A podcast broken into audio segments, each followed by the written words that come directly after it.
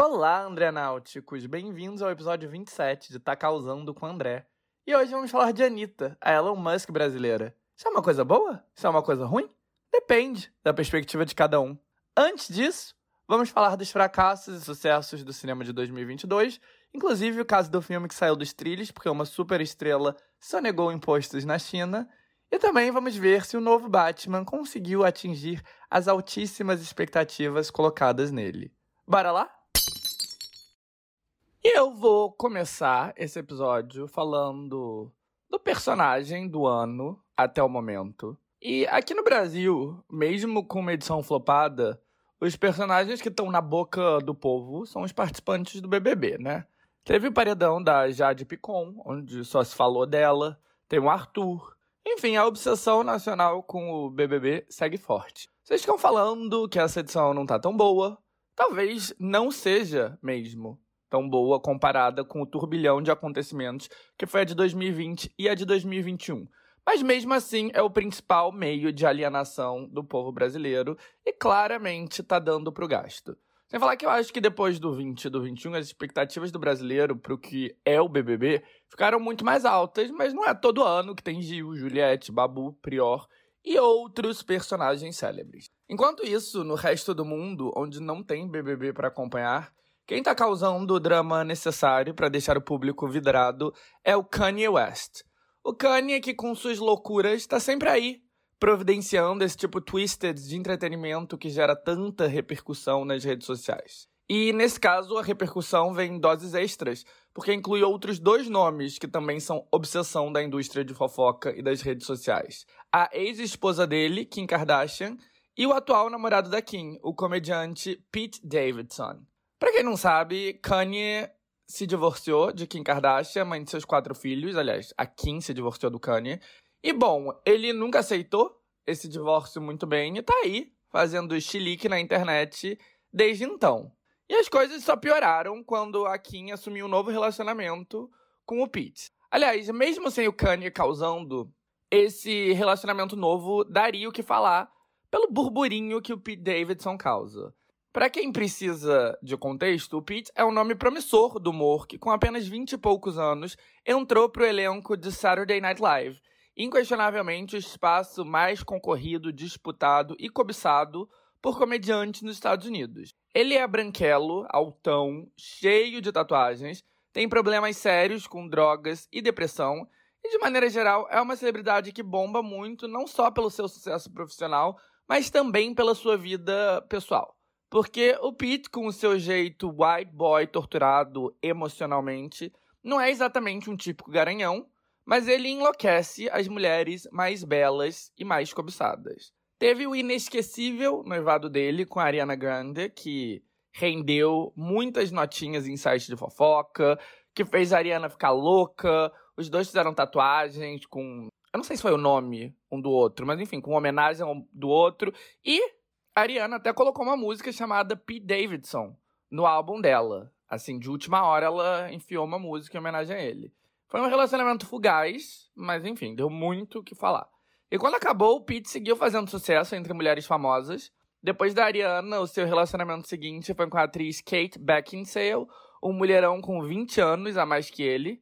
Depois ele teve um breve caso com uma das maiores top models de todas, a Kaya Gerber, filha de 20 anos da Cindy Crawford. E aí, no ápice da febre Bridgerton, ele teve outro relacionamento rápido com a protagonista da série, a atriz inglesa Phoebe Dynevor, um pegador, um arrasa quarteirão de mulheres famosas de diferentes idades e diferentes ramos, atrizes, modelos, cantoras.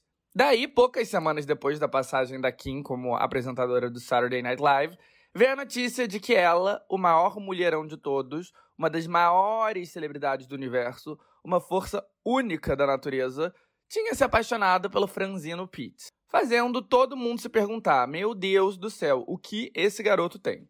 Todo mundo, mas principalmente o Kanye, que recebeu essa notícia com sua habitual calma, tranquilidade, bom senso. Então, em pouco tempo, ele estava chorando na internet, xingando o Pete, quebrando tudo, dizendo que a Kim queria afastá-lo dos filhos dele, que ele queria guarda. Ele lançou um single no fim de janeiro, Easy, uma colaboração com The Game.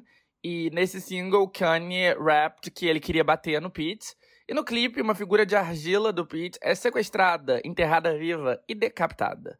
Em paralelo a isso, Kanye seguiu causando de outras maneiras, tipo indo pra internet denunciar o fato de que a família Kardashian estava tentando esconder dele o local de aniversário da própria filha, ou tretando com a Billie Eilish, porque ela interrompeu um show para socorrer um fã e disse que o público tinha que ter cuidado. E ele considerou isso uma alfinetada no rapper Travis Scott. Travis Scott, para quem lembra, é o baby daddy de outra integrante da família Kardashian Jenner, a Kylie. E o Travis atualmente está com uma imagem pública muito danificada, desde o pisoteamento trágico no seu mega show em Houston, no Texas, um assunto que eu abordei no episódio 21 e que ele foi parcialmente culpabilizado por. Aliás, se associar a gente com imagem danificada é outra obsessão do Kanye, que acha que todo homem que está sendo cancelado é vítima de uma grande armação da sociedade. Nos últimos meses, ele defendeu Travis Scott, defendeu e apareceu publicamente ao lado de Marilyn Manson, o roqueiro acusado de estupro e abuso pela sua ex, a atriz Evan Rachel Wood. Também defendeu e apareceu publicamente ao lado de Tory Lanez, o rapper acusado de dar um tiro na sua ex, Megan Thee Stallion, durante uma briga, um tiro que passou de raspão no pé dela. Ele também defendeu e apareceu publicamente ao lado do Da Baby, outro rapper canceladíssimo por primeiro colaborar com Tory Lanez e depois por fazer comentários homofóbicos e misóginos em um show no Lollapalooza. Então, enquanto Kanye abraça todo homem cancelado e lava roupa suja em público, e grita, né, aos quatro ventos, o quão infeliz ele tá com o término, aparecendo inclusive com uma sósia da Kim, a Kim tenta se manter longe do drama. Outro dia o Kanye postou no Instagram que não estavam deixando ele ver os filhos dele. Kim comentou dizendo para ele parar de insistir nessa narrativa, que naquele dia mesmo ele tinha deixado a North, a filha mais velha deles, na escola, e de fato, as Kardashians parecem sim deixar o Kanye ter um papel na vida das crianças. Ele estava inclusive com a North na arquibancada do Super Bowl. Pete também tentou não se envolver diretamente no drama, mas depois que Kanye o acusou de mandar fotos dele na cama com Kim para humilhá-lo, o comediante vazou uma troca de mensagens de texto entre os dois para mostrar que não foi bem assim. E bom, a troca mostra várias coisas, inclusive o Pete tentando ser razoável e resolver as coisas, mas de fato mostra que o Pete mandou sim uma selfie dele e disse que o lugar que ele estava era na cama da Kim. E assim, sei lá, eu até acho que o Kanye merecia se chega para lá, mas no fim foi um tiro no próprio pé, porque existem boatos de que ele mandou uma foto similar pro Mac Miller, o ex-namorado da Ariana Grande que se matou. E o vazamento dessas mensagens resultaram esse boato. E agora tem uma multidão na internet culpando o Pete pelo suicídio do Mac Miller. Na real, o que todo mundo deveria fazer é não engage com Kanye. Porque o Kanye não tem nada a perder. Quer dizer, enfim, talvez tenha. Mas eu já fiz um segmento aqui sobre o fenômeno Kanye West, sobre o fato de que ele é simplesmente incancelável. Ele é considerado um gênio incompreendido. Esse comportamento insano dele só aumenta a mitologia em torno dele. E não tem nada, mas nada que ele possa fazer que vai mudar o fato de que ele é uma lenda viva do rap. E assim, por mais que eu ache todo o comportamento do Kanye nojento e vergonhoso, eu entendo ele ser incancelável, porque eu mesmo, apesar de tudo, sou fã do trabalho dele. E acho ele, assim, singularmente genial.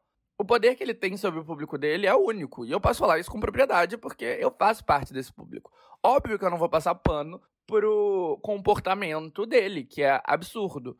Mas, de fato, pra música, pro rap, pra moda, ele é uma figura muito importante. E assim, além disso, o fato dele ser doidinho e imprevisível é meio que parte do apelo dele. Então, o comportamento do Kanye poderia ser o fim da linha para qualquer celebridade mas não para ele. As expectativas por qualquer lançamento dele seguem altíssimas, com Heartless, uma música dele de 15 anos atrás, voltando a viralizar e aparecendo no top 50 dos Estados Unidos. Ele acaba de lançar um elogiado documentário na Netflix, e ele vai ser um dos headliners do maior festival de todos no país, o Coachella, que acontece em meados de abril. Mas, em paralelo a isso tudo, ele segue aí doido. Todo dia tem um novo chilique. Uma das últimas coisas que aconteceu enquanto eu tava escrevendo o roteiro desse episódio foi ele ter sido banido do Instagram por 24 horas por causa de uma série de postagens atacando seus críticos, principalmente o Trevor Noah, um apresentador bem chatinho da TV estadunidense que tem um programa de humor barra política e que fez um segmento ilustrando o comportamento do Kanye com sua ex como abusivo. O que é mesmo. E bom, de hoje até o dia que esse episódio for ao ar, já deve ter tido outros inúmeros chiliques. Inclusive, foi noticiado aí outro dia, tipo, ontem ou antes de ontem, que ele tá banido do Grammy. Apesar de que era para ele se apresentar, porque ele tem oito indicações, ele não vai se apresentar porque os produtores do Grammy têm medo do quão imprevisível ele é e não querem apoiar, querem parecer que estão apoiando o comportamento dele. Então, assim, né, ele tá começando até mesmo a se ferrar profissionalmente. Mas, assim, por mais que o Kanye esteja totalmente equivocado, a galera vê ele como um cara com a saúde mental fodida. Desde que ele perdeu a mãe, faz mais de 10 anos, ele tá perdendo as estribeiras. Mas esse papel meio ridículo que ele faz também faz com que ele seja visto como underdog, como cara que, apesar de tudo, é a maior vítima do próprio comportamento. Eu não tô falando que isso é um fato, eu tô falando que é a impressão que passa. E por isso, existe muito, muita simpatia para ele. E assim, se tratando de briga de celebridades, o público sempre vai se dividir em times, e o time do Kanye sempre vai ser forte numa luta contra o time Kardashian, porque bem ou mal, louco ou não, errado ou não, o Kanye é um artista. Ele é considerado um gênio do rap que expandiu as fronteiras do gênero pra moda, pro design, que revolucionou o estilo. A música dele é lendária. Ele dá algo muito tangível, que muitos consideram como algo valioso para a sociedade. Enquanto a Kim, assim, ela é foda, ela é uma das mulheres mais famosas do mundo. Ela conseguiu acumular uma fortuna que tá quase na casa dos bilhões. Mas o talento dela é apenas ser famosa e ganhar dinheiro e gerar interesse na vida e na imagem dela. Então, não tem um talento que cause uma conexão tão forte ou que seja verdadeiramente apreciada pela sociedade. O talento dela é só saber se vender. Então acaba que, assim, institucionalmente, se você for ler a imprensa e esses espaços mais filtrados, a cobertura é meio que inclinada pro lado da Kim, sabe? Tipo, como se ela fosse a vítima, porque ela é mesmo. Mas, assim, nos espaços públicos, nas redes sociais, etc., o Kanye é, assim, imbatível. As pessoas são todas Team Kanye. Não todas, mas a maioria. E no final das contas, eu acho tudo isso muito delicado, porque envolve crianças. O Kanye e a Kim, como eu já disse, têm quatro filhos juntos e eles, né, que vão sofrer com a consequência disso tudo. Mas, apesar disso, é um fato de que todo o motor da fama das Kardashians pode ser resumido por aquela frase célebre: Falem bem ou falem mal, mas falem de mim. Isso é um fato. O que elas têm para oferecer, acima de qualquer coisa, é a própria vida. Elas ficaram famosas graças a um reality show e elas se tornaram as mulheres mais famosas do mundo, graças aos casamentos, os divórcios, os namoros, as traições, os barracos, as supostas cirurgias plásticas que elas negam. E é isso que elas têm para oferecer. E eu não tô falando isso como uma crítica, porque não é. Eu tô falando isso como um fato objetivo. Então, apesar de todos os pesares, toda essa treta entre a Kim e o Kanye e esse namoro intenso com o Pete Davidson não poderia acontecer no melhor momento porque o novo reality show da família, intitulado apenas The Kardashians, entra no ar no Hulu, no Star e nas demais plataformas globais do grupo Disney em menos de um mês. E a narrativa para atrair o público tá aí, prontinha para o consumo. Inclusive aparece proeminentemente no trailer. Elas só têm que correr pro abraço.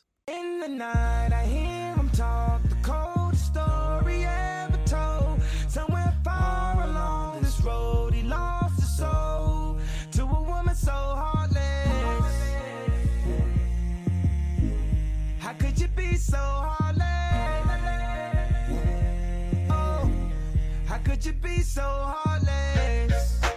Be so cold as the winter wind when it breeze, yo? Just remember that you talking to me, though. You need to watch the way you talking to me, yo. I mean, after all the things that we've been through, I mean, after all the things we got into. Hey, yo, I know what some things that you ain't told me. Hey, yo, I did some things, but that's the old me. And now you wanna get me back and you gon' show me. So you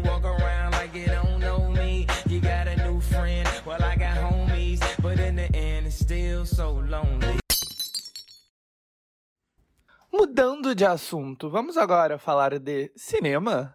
Uma das muitas vítimas da pandemia foi o cinema.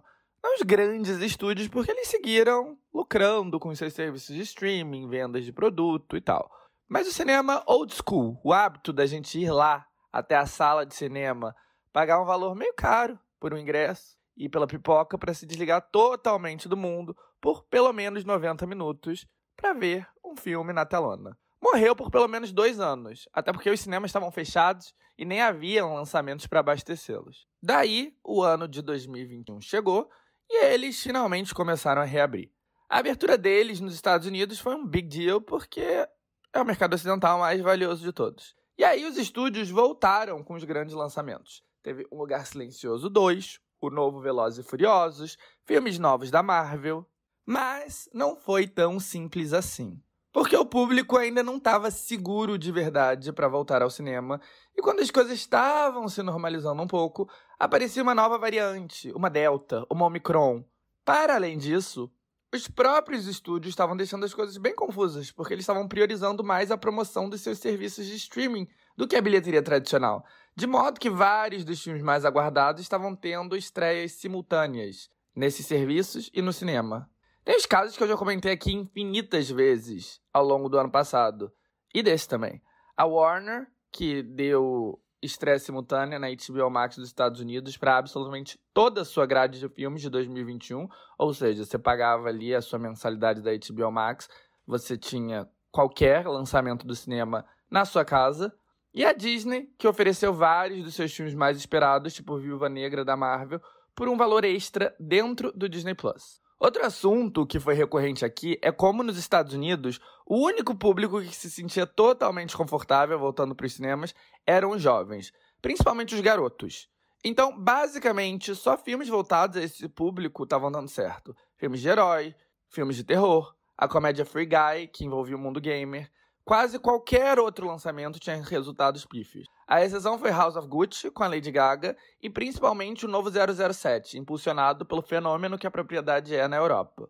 Mas, apesar de ter feito sucesso, nem esses dois casos foram realmente rentáveis para os estúdios durante sua exibição no cinema. Como eu já falei aqui várias vezes também, para um filme ser rentável enquanto nos cinemas, ele precisa lucrar na bilheteria o triplo do seu custo inicial de produção. E alcançar esse valor era muito difícil, dado o panorama. Ou seja, toda a indústria cinematográfica estava meio que em modo beta ao longo do ano de 2021, engatinhando para quem sabe um dia voltar a andar na normalidade como era antes. Nesse cenário pandêmico tinha um sucesso ali, um sucesso a colar, mas sempre um sucesso contextualizado dentro desse novo normal que é bem mais limitador. Até que em dezembro chegou o terceiro filme do Miranha, Spider-Man, No Way Home, ou O Homem-Aranha Sem Volta para Casa, e por milhões de motivos que já citei aqui, esse era o filme mais esperado do ano. E o sucesso dele fez todo mundo esquecer que a situação era totalmente atípica, porque ele fez números do tipo que ninguém achava que seria possível pós-pandemia, que quebrariam recordes mesmo lá em 2019 ou 2018. Na bilheteria global, o filme rendeu 1,9 bilhão de dólares, dos quais 792 milhões foram na bilheteria doméstica estadunidense. Foi um sucesso assombroso. Nos primeiros meses deste ano e em dezembro também, só se falava de Homem-Aranha, de Tom Holland, de Zendaya, das fusões de multiverso que o filme proporcionou. Enfim, toda a escalada do Miranha para o topo das bilheterias, todo o trabalho que existiu para integrá-lo ao multiverso Marvel, mesmo ele sendo da Sony, e toda a trajetória da Sony com a propriedade até acertar no milhar, foram debatidas aqui várias vezes. Um exemplo foi o episódio 23, Miranha salvou o Natal e o ano de Hollywood. Então, caso tenham curiosidade, vão lá escutar, porque, enfim, eu não posso ficar me repetindo eternamente. O bom daqui é que o novo Homem-Aranha provou que Hollywood ainda é capaz de causar frenesi. De mesmo com a pandemia, levar multidões para o cinema, dispostas a pagar caro para verem IMAX em 4D. Dispostas a ir ver várias vezes que um filme ainda podia ultrapassar do 1 bilhão de dólares em renda universal. Podia até se aproximar dos 2 bilhões. O cinema não estava morto. Mas a questão era: teria sido Spider-Man um caso único? Ou outros filmes teriam essa capacidade de causar? E bom, responder essa segunda pergunta é todo o sentido desse segmento. Mas antes disso, deixa eu fazer aqui uma curta reflexão. Eu acho que hoje em dia é meio triste que um filme para poder realmente causar, ele quase que obrigatoriamente tem que estar tá ligado a uma propriedade já conhecida. Eu nem sou um grande apreciador do cinema, da sétima arte. Eu não sou mesmo. Tipo, eu já falei aqui várias vezes eu nem curto muito cinema. Mas era incrível quando os maiores filmes eram invenções novas, coisas que encantavam o público do zero. Tipo, ET, tipo, Titanic, tipo, sei lá, Ace Ventura. Hoje em dia não, hoje em dia tudo tem que sair de algo já conhecido, tem que estar tá ligado a algo já famoso. E eu acho que isso é um grande empobrecimento criativo. Mas beleza, divagações à parte, tava todo mundo ansioso para o próximo filme que pudesse repetir em algum grau esse frenesi causado pelo Homem-Aranha. Seria um novo passo em direção à normalidade. E o primeiro filme que tinha alguma chance de repetir isso era o novo filme do Batman. E aí, ele conseguiu atingir esse patamar? Ao invés de simplesmente dar a resposta, deixa eu fazer um mistériozinho aqui. E antes eu vou fazer um repasse rápido nos grandes lançamentos de 2022 até o momento e o desempenho deles. E para começar, a gente tem Morte no Nilo, um filme baseado nos clássicos livros do detetive Poirot, escrito pela Agatha Christie. Esse filme é dirigido e estrelado pelo britânico Kenneth Branagh. É assim que se fala o nome dele?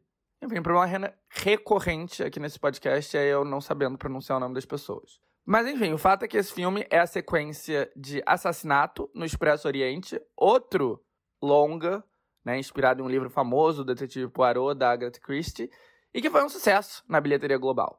A parada é que esses filmes foram lançados em momentos muito diferentes da história. O primeiro rendeu 353 milhões de dólares, dos quais 100 milhões foram nos Estados Unidos. Resultado ótimo para um filme que custou 50 milhões de dólares para produzir. Só que isso foi em 2017, tempos pré-pandêmicos. Agora a gente está em 2022. O público-alvo desse tipo de filme, adultos, com mais de 40 talvez, não estão frequentando o cinema. Então as chances de fracasso são imensas. E ainda tinha outras complicações. Além do Kenneth Branagh e do ator Tom Bateman, o elenco do segundo filme era diferente. Mas como o primeiro, ele trazia um misto de atores de todo mundo. Tinham estrelas do showbiz britânico, como Don French, Jennifer Saunders e Russell Brand. Tinha um ator de Bollywood, Ali Fazal. Tinha Annette Bening, Gal Gadot. E num papel muito importante, Armie Hammer. Armie Hammer, para quem não lembra, era um dos principais leading men de Hollywood. Depois de ser revelado no papel dos gêmeos Winklevoss em A Rede Social, Armie tinha uma carreira meteórica com filmes pipocas e também filmes cultos, como o romance gay Call Me By Your Name. Mas daí, em 2021, veio uma série de acusações contra ele, indo desde relacionamentos abusivos até canibalismo até estupro. Ou seja, canceladíssimo. Ele perdeu todos os vários papéis que ele tinha em séries, filmes, peças da Broadway. Só que não tinha como removê-lo desse filme, que já estava todo filmado, todo pronto, todo finalizado. E a presença dele, claro, complicou a vida da equipe de marketing, porque como promovê-lo sem usar a imagem dele, que fez um papel super importante. Mas por mais que Army fosse um problema, talvez ele nem sequer fosse o principal problema. O principal problema, eu acho que é o fato de que, como eu comentei, o mercado para qual esse filme era voltado e que fez do primeiro da série rentável no mundo tempo, simplesmente ainda não tinha retornado ao cinema. Enquanto o primeiro filme custou 50 milhões de dólares para produzir, com um lucro de mais de 350 milhões, a sequência custou 90, e os prognósticos eram muito menos positivos. Não foi um fracasso enorme, mas arrecadou muito menos. 125 milhões de dólares na bilheteria global até agora, dos quais 41 milhões foram nos Estados Unidos. E usando aquela lógica da rentabilidade de multiplicar por 3 o valor da produção, ele tinha que estar próximo de 270 milhões. Mais de 100 milhões de dólares onde ele está agora. E isso não vai acontecer. A sorte, entre aspas, do Kenneth Branagh é que ele é bem versátil. E além desse filme, Pipoca, ele também dirigiu um filme bem sério, Belfast esse filme, no qual Kenneth só trabalhou de trás das cenas, é sobre um garoto crescendo no fim da década de 60, a época que começou os chamados The Troubles, a guerra civil no norte da Irlanda entre unionistas e separatistas. O Kenneth apenas dirigiu e escreveu o filme, que obviamente não é um filme para gerar centenas de milhões de dólares, mas ele está cumprindo muito bem o seu papel. Não só foi indicado a vários Oscars, incluindo o melhor filme, como teve um desempenho excepcional no Reino Unido, que é né, onde fica a Irlanda do Norte.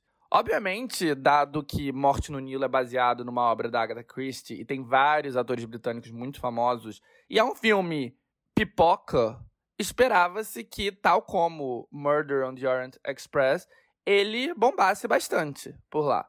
Mas meio que não foi assim. Até o momento, Morte no Nilo está na faixa dos 10 milhões de dólares, apesar de uma enorme promoção dos atores famosos e tal. E Belfast, em contrapartida, dobrou o desempenho por lá, com 20 milhões de dólares arrecadados. E eu sei, tá, que lá se usa libras e não dólares, mas o Box Office Mojo, que é que eu estou usando como referência, reporta em dólares. Bom, por causa das circunstâncias do mercado, e quiçá também por falta de interesse mesmo, Morte no Nilo não foi um fracasso desastroso, mas também não é um sucesso. Mas ele teve um destino mais próspero que outro filme com raízes no Reino Unido. Kingsman é uma série de filmes que mistura ação e comédia sobre um jovem agente secreto britânico. Taron Egerton faz o personagem título e o elenco tem outros nomes grandiosos, como Colin Firth, Samuel L. Jackson, Halle Berry, Julianne Moore e até o Elton John. A série já teve dois filmes lançados, ambos com grande sucesso, ultrapassando os 400 milhões de dólares na bilheteria global.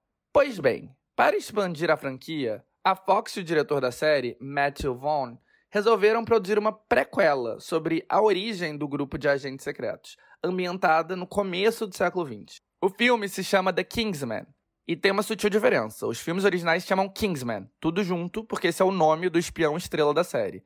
Essa prequela se chama The Kings Espaço Man, ou seja, Os Homens do Rei. Dado as rendas de mais de 400 milhões de dólares de todos os filmes principais da propriedade, a Fox não viu problema em investir 100 milhões na produção. E saiu no prejuízo. O filme lucrou 125 milhões de dólares na bilheteria global. O número que poderia ser bom, mas dado o custo de produção, foi muito abaixo do esperado. O filme sofreu de quatro problemas. O primeiro é que Kingsman possivelmente não é uma franquia forte o suficiente para atrair tanto interesse assim numa prequela com outro elenco. O segundo é o cenário pandêmico e ele foi lançado no fim do ano, quando a histeria da Omicron estava em pleno vapor. E o terceiro foi a data específica de lançamento, muito próxima do Homem-Aranha, um filme que estava monopolizando todas as atenções no mercado já reduzido. E o quarto foi um problema que também acometeu Morte no Nilo. É um filme produzido e financiado pela Fox. A Fox, quando esses dois filmes finalmente estrearam, já não existia mais, tendo vendido toda a sua subsidiária de entretenimento para Disney. Ou seja, a promoção dele ficou meio perdida, já que o estúdio que tinha feito já não existia mais. Então, por essa junção de fatores, esse filme decepcionou um pouco. Mas ficou longe de ser o maior fracasso do ano até agora. Porque o maior fracasso foi The 355. E a história em torno dele é tão interessante, tão cheia de nuances culturais, que eu tô quase pensando se vale a pena eu contar aqui, quando a gente tem toda uma limitação de tempo. Talvez eu devesse deixar para outro episódio. Mas, beleza, bora lá, eu vou tentar ser rápido. Tudo começou quando a Jessica Chastain, uma atriz com uma carreira bastante prestigiada, viu que tinha grande potencial para um filme de ação de agentes secretas estrelados por mulheres. É um estilo que, quando feito de uma maneira hábil, pode dar muito certo, como vimos com as Panteras lá do comecinho dos 2000 ou mesmo Ocean's 8. Daí ela teve uma ideia brilhante. Fazer um elenco multiglobal, garantindo aí uma bilheteria foda no mundo todo, chamando atrizes A-listers de países chaves. Então ela juntou um elenco multicultural, multirracial, bastante impressionante. Além dela, tinha a amada Lupita Nyong'o. Da Espanha teve a Penélope Cruz. Da Alemanha, a Diane Kruger. Da França, a Marion Cotillard. E aí temos o grande pulo do gato, a grande genialidade da China, a Fan Bingbing. A Fan Bingbing é nada mais, nada menos do que a maior estrela de todas na China. Acima dela, só Deus. Abaixo dela, todo mundo. Ela é um ícone. Qualquer coisa com ela rende horrores. Isso na China, né, amores? Um mercado trilionário. Que tinha um mercado interno tão grande que podia fazer sozinho qualquer filme ser um fenômeno de bilheteria. A presença de Fan Bingbing junto com esse elenco cosmopolita que garantiria bilheteria boa no mundo todo encheu os estúdios de esperança e foi todo um leilão para garantir os direitos dele. Quem saiu vitorioso foi a Universal, que aceitou colocar 70 milhões de dólares na produção. Tudo muito lindo, mas poucos dias depois da compra do filme em Cannes, veio a notícia de que Fan Bingbing estava banida da indústria de entretenimento chinesa porque ela estava sonegando impostos e apresentando contratos yin-yang. Contratos yin-yang é o nome de um golpe que era comum na indústria chinesa e que envolvia dar dois contratos para as grandes estrelas. Um com um valor altíssimo e um com um valor mais baixo, que é o que eles apresentavam para as autoridades fiscais. A descoberta dessas sonegações fez com que Fan Bingbing fosse cancelada. Só que cancelamento na China não é um conceito abstrato, como no Ocidente. O cancelamento lá é literal. Celebridades que se envolvem nesse tipo de escândalo estão banidas da indústria. Não podem fazer filmes, não podem aparecer na TV. Mesmo a Fan Bingbing sendo um nome que ainda tem milhões de fãs lá, isso não importa. A sonegação faria com que projetos com ela não fossem aprovados pelos censores do país. Resumo da ópera.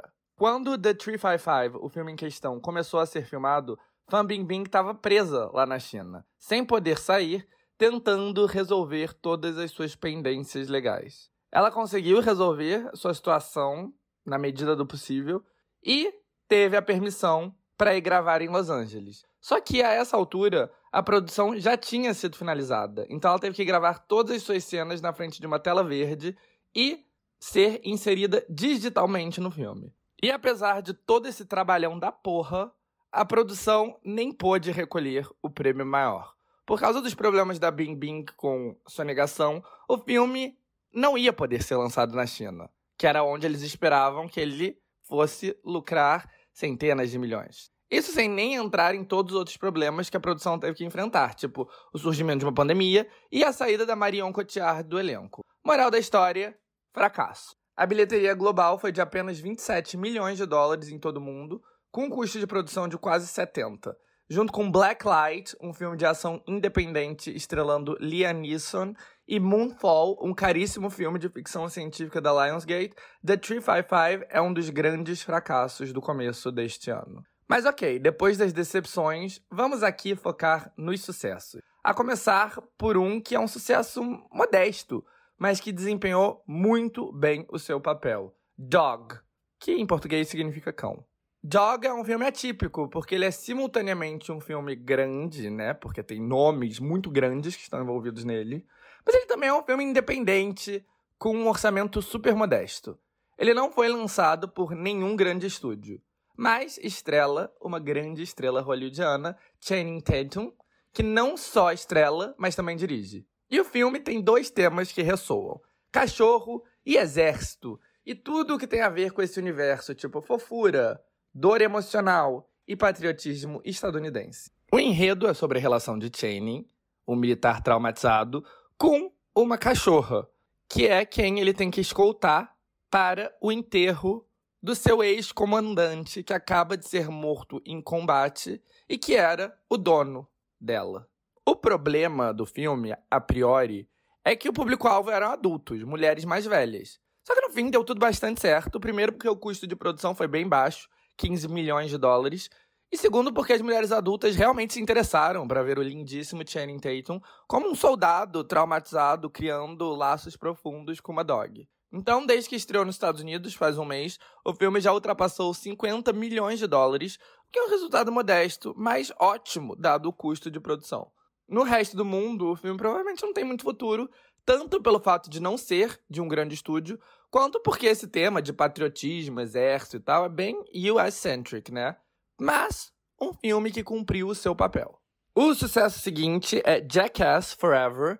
E, gente, vocês lembram desse fenômeno lá do começo dos 2000, Jackass? Era um reality show da MTV onde o Steve-O, o Johnny Knoxville e um grupo de amigos deles faziam um monte de coisas absurdas, tipo, sei lá, colocar uma ratoeira no saco.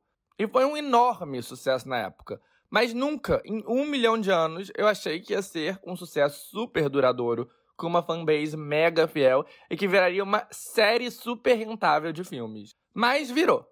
Jackass The Movie chegou em 2002, lá no ápice midiático da série. E eu achei que era isso aí, que era um sucesso fugaz. Mas não. Jackass Number 2 vem em 2006, quatro anos depois. Em 2010, Jackass 3D chegou para pegar onda na febre de filmes em 3D. Em 2013 veio Jackass Bad Grandpa, que tinha um formato um pouco diferente, porque meio na vibe Borat, era um filme que o Steve-O encarnava um personagem e enganava as pessoas, né, vestido desse personagem. E bom, agora em 2000... agora em 2022 veio o quinto filme da série, Jackass Forever. E uma coisa engraçada é como Jackass foi de algo que os críticos esnobavam como algo para adolescente idiota para uma propriedade cultural amplamente amada. Tipo, o primeiro Jackass teve uma nota de só 49% no Rotten Tomatoes, o site que faz um apanhadão, né, de todas as críticas de profissionais. Daí o segundo já foi para 64%, o terceiro para 66%. E finalmente, Jackass Forever já tem os críticos todos deitando pro formato com 88% de aprovação. Só que assim, nada mudou. Quer dizer, a opinião dos críticos mudou. Eles que mudaram, porque Jackass tá igualzinho. O formato é o mesmo de sempre, com pranks tipo tomar leite num carrossel de alta velocidade, se vomitar todo, usar seu saco como um saco de pancadas, usar seu pênis em vários pranks dolorosos e assim por diante. E o público segue amando. O filme fez 23 milhões de dólares em seu primeiro final de semana e mais de 70 milhões até o momento. É até modesto comparado com os mais de 100 milhões dos dois filmes anteriores, mas levando em conta que só custou 10 milhões para produzir, segue sendo uma das propriedades mais rentáveis de todas. E falando em propriedades rentáveis, o outro sucesso do ano é o novo filme da série Scream, ou Pânico em português, o quinto filme da série. Esse filme lucrou 139 milhões de dólares no mundo todo, dos quais 81 milhões foram domesticamente, um resultado bastante bom dado o price tag do filme, de apenas 24 milhões de dólares. Aliás, esse é o motivo pelo qual essa franquia de terror e franquias de terror em geral são uma grande mina de ouro. Eles custam bem barato para produzir, mas quando dão certo, eles dão certo e cultivam uma base de fãs bem fiel, que vê 1, o 2, o 3, o 4, o 5, o spin-off, a série. Tanto Pânico quanto Jackass, aliás, são propriedades da Paramount Picture. E finalmente chegamos no maior sucesso do ano até a chegada do Batman, que é Uncharted.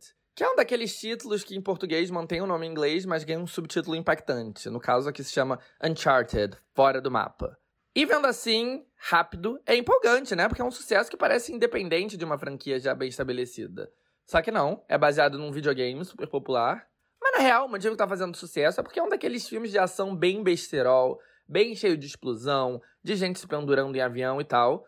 E outros chamariz são as estrelas do filme, né? O Mark Wahlberg, que é um veterano nesse gênero, e Tom Holland, que é a obsessão mundial, o ator mais badalado de todos por ser o Homem-Aranha de bilhões. Então, sim, além de Homem-Aranha, o Tom Holland agora tem uma segunda franquia enorme para chamar de sua, também da Sony.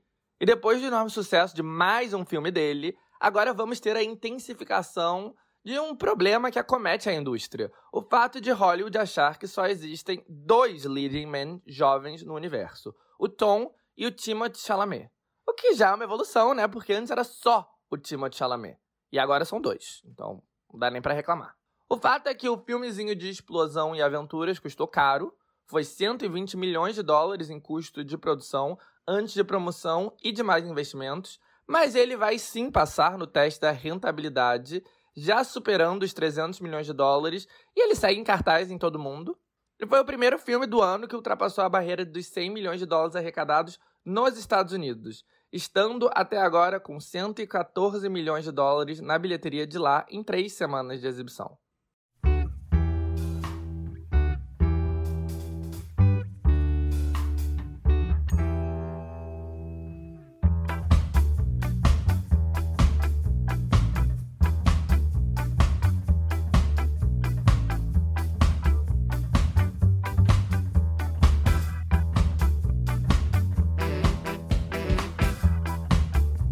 Agora depois desse passeio pelos sucessos e fracassos desses primeiros meses de 2022, a gente pode falar aqui sobre o filme que realmente é o foco de tudo. O filme que era o único capaz de chegar perto dos resultados de Spider-Man, The Batman, que, como o título aí meio que sugere, é o novo filme do Batman. E The Batman também é o primeiro lançamento da Warner depois da conclusão do seu projeto de lançamentos simultâneos. Como eu já comentei pelo menos 5 mil vezes nos episódios anteriores, e já comentei nesse episódio aqui mesmo, a Warner priorizou fortalecer o HBO Max ao invés da bilheteria tradicional e lançou toda a sua grade de filmes de 2021 simultaneamente no cinema e na HBO Max dos Estados Unidos. Mas em 2022 isso acabou e The Batman veio aí para estrear essa nova era tendo 45 dias de exclusividade nos cinemas, antes de desembarcar na HBO Max. Aliás, 45 dias é um período risivelmente curto, mas é isso aí. Esse é o novo normal. E bom, a Warner tinha altas expectativas no Batman, porque, né, é a porra do Batman. possivelmente o maior herói de todos. E ao longo da última década, a Warner, que é a dona de todo o universo da DC Comics, só tá tomando porrada da Marvel. O que é meio vergonhoso, porque tecnicamente a DC tem os heróis mais famosos de todos: o Batman, o Super-Homem, a Mulher Maravilha. Só que enquanto a rival conseguiu fazer um multiverso super integrado, do qual todos os seus filmes fazem parte, a Warner não teve a habilidade de reproduzir esse formato. E, bom, tudo é muito confuso para eles por causa disso. Mas o Batman é o Batman, né? O maior de todos. Mas o Batman também é uma janela perfeita para as confusões que a Warner tem feito com a DC ao longo das últimas décadas, na real. Se a gente for resgatar o começo do Batman no cinema, a gente vai ver que os primeiros filmes do Batman foram muito à frente do seu tempo. O primeiro longa, de 1989, com Michael Keaton no papel do herói e Jack Nicholson como o Joker, o Coringa, foi um sucesso e tinha uma direção muito habilidosa do Tim Burton, ainda ali no começo da carreira dele. O segundo filme, em 1992, tinha Michelle Pfeiffer como a Mulher Gato e o Danny DeVito como o Pinguim. Só que, como eu disse, esses filmes eram muito à frente do seu tempo. Porque eles eram sérios, eles eram dark, eles tinham toda a visão do diretor, tudo que o universo Batman pede hoje em dia. Mas em 1991, a Warner queria algo mais colorido, mais family friendly. Então, quando houve uma queda de bilheteria entre o primeiro e o segundo filme, a Warner resolveu que a culpa disso era no tom dark. Demitiu Burton e resolveu meio que recomeçar a série com um jeitinho mais para toda a família. Recomeçar entre aspas, porque os filmes seguintes tecnicamente serviram de sequência direta para os filmes que o Burton dirigiu. Mas eles teriam uma nova estética, novo diretor, novo tudo. Joel Schumacher, um diretor sem uma estética assim tão própria quanto Tim Burton, e que era conhecido por filmes pipocas, alguns com uma pegada mais jovem, tipo Os Garotos Perdidos, ficou responsável pela série. Com Michael Keaton se recusando a voltar para o personagem, Val Kilmer assumiu o herói título de Batman Forever. Jim Carrey entrou como Charada, Tommy Lee Jones como Duas Caras, Nicole Kidman assumiu o papel da protagonista feminina e o Chris O'Donnell, hoje em dia um total desconhecido, mas na época um rostinho bonito em plena ascensão, entrou como Robin. E o filme era colorido, ele não era dark, ele era apropriado para a família e de fato lucrou mais que o filme de 1991 do Tim Burton. Então, apesar das críticas terem sido negativas, a Warner estava segura que ela estava na direção certa. Em 1997, dois anos depois, Schumacher voltou para dirigir mais um filme do Batman, Batman e Robin. E, gente, quando o filme do Batman tem o Robin, a gente sabe que vai ser difícil levar esse filme a sério. E quando o Robin tá no título, a gente sabe que ele tá fadado ao fracasso. Mas, bom, na época, isso não estava claro para Warner. O Val Kilmer não pôde voltar, então o papel do Batman foi para um ator bastante popular na TV, mas que estava dando seus primeiros passos como estrela de cinema, George Clooney. Chris O'Donnell voltava como Robin, Alicia Silverstone, em alta depois do sucesso de As Patricinhas de Beverly Hills, era Batgirl, Uma Thurman fazia Erva Venenosa e Arnold Schwarzenegger era o nome mais célebre de todos no cartaz, como o vilão Senhor Frio. Batman Forever meio que ficou ali, no limite entre o ridículo e o sucesso. Mas, no fim, a julgar pela bilheteria, agradou o público. Só que Batman e Robin escancarou que essa direção colorida, family friendly, não tinha nada a ver com Batman. O filme foi universalmente criticado, a bilheteria decepcionou e até hoje quase todos os aspectos relacionados a ele, tipo o uniforme do Batman do George Clooney que tinha mamilos embutidos, é motivo de piada. Morria ali a carreira cinematográfica de Batman. Temporariamente, óbvio. Em 2000, a Warner estava de novo tentando ressuscitar a série. E eles chamaram Darren Aronofsky, um diretor muito respeitado que tinha acabado de fazer o perturbador Requiem para um Sonho. Aronofsky, claro, queria fazer um filme com classificação etária R, a mais restritiva, com violência e com Joaquin Phoenix no papel principal. O que ele estava propondo não só era totalmente coerente com a carreira dele, como, de novo, é exatamente a direção que anos depois faria do Batman um fenômeno no cinema. Mas a Warner, infelizmente, estava lá empatando a foda, perdidinha nas ideias, querendo algo mais familiar e o ator teen do momento, o Freddie Prince Jr., no papel principal. Totalmente irreconciliável. Então, o projeto morreu ali. Em 2002, já mais vendida para a ideia de uma direção dark, a Warner também trabalhou em um reboot que reuniria Batman e o Super-Homem.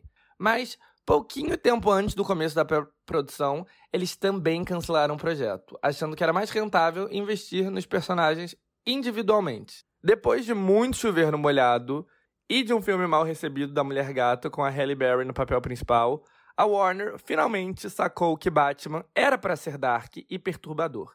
E assim, em 2003, o estúdio chamou o diretor britânico Christopher Nolan, conhecido por thrillers psicológicos como Memento e Amnésia, para desenvolver um novo reboot. O primeiro filme dessa nova saga, intitulada Batman Begins, chegou em 2005 com Christian Bale no papel título e Liam Neeson no papel de vilão.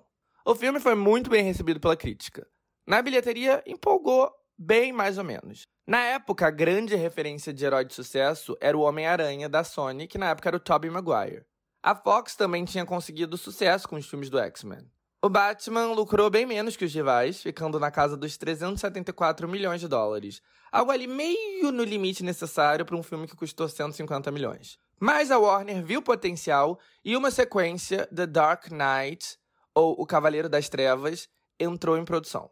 O segundo filme introduz um dos vilões mais célebres do Batman, o Coringa, que anteriormente tinha sido interpretado pelo Jack Nicholson. Escolhido para fazer esse papel, Heath Ledger, em alta depois do sucesso de Brokeback Mountain.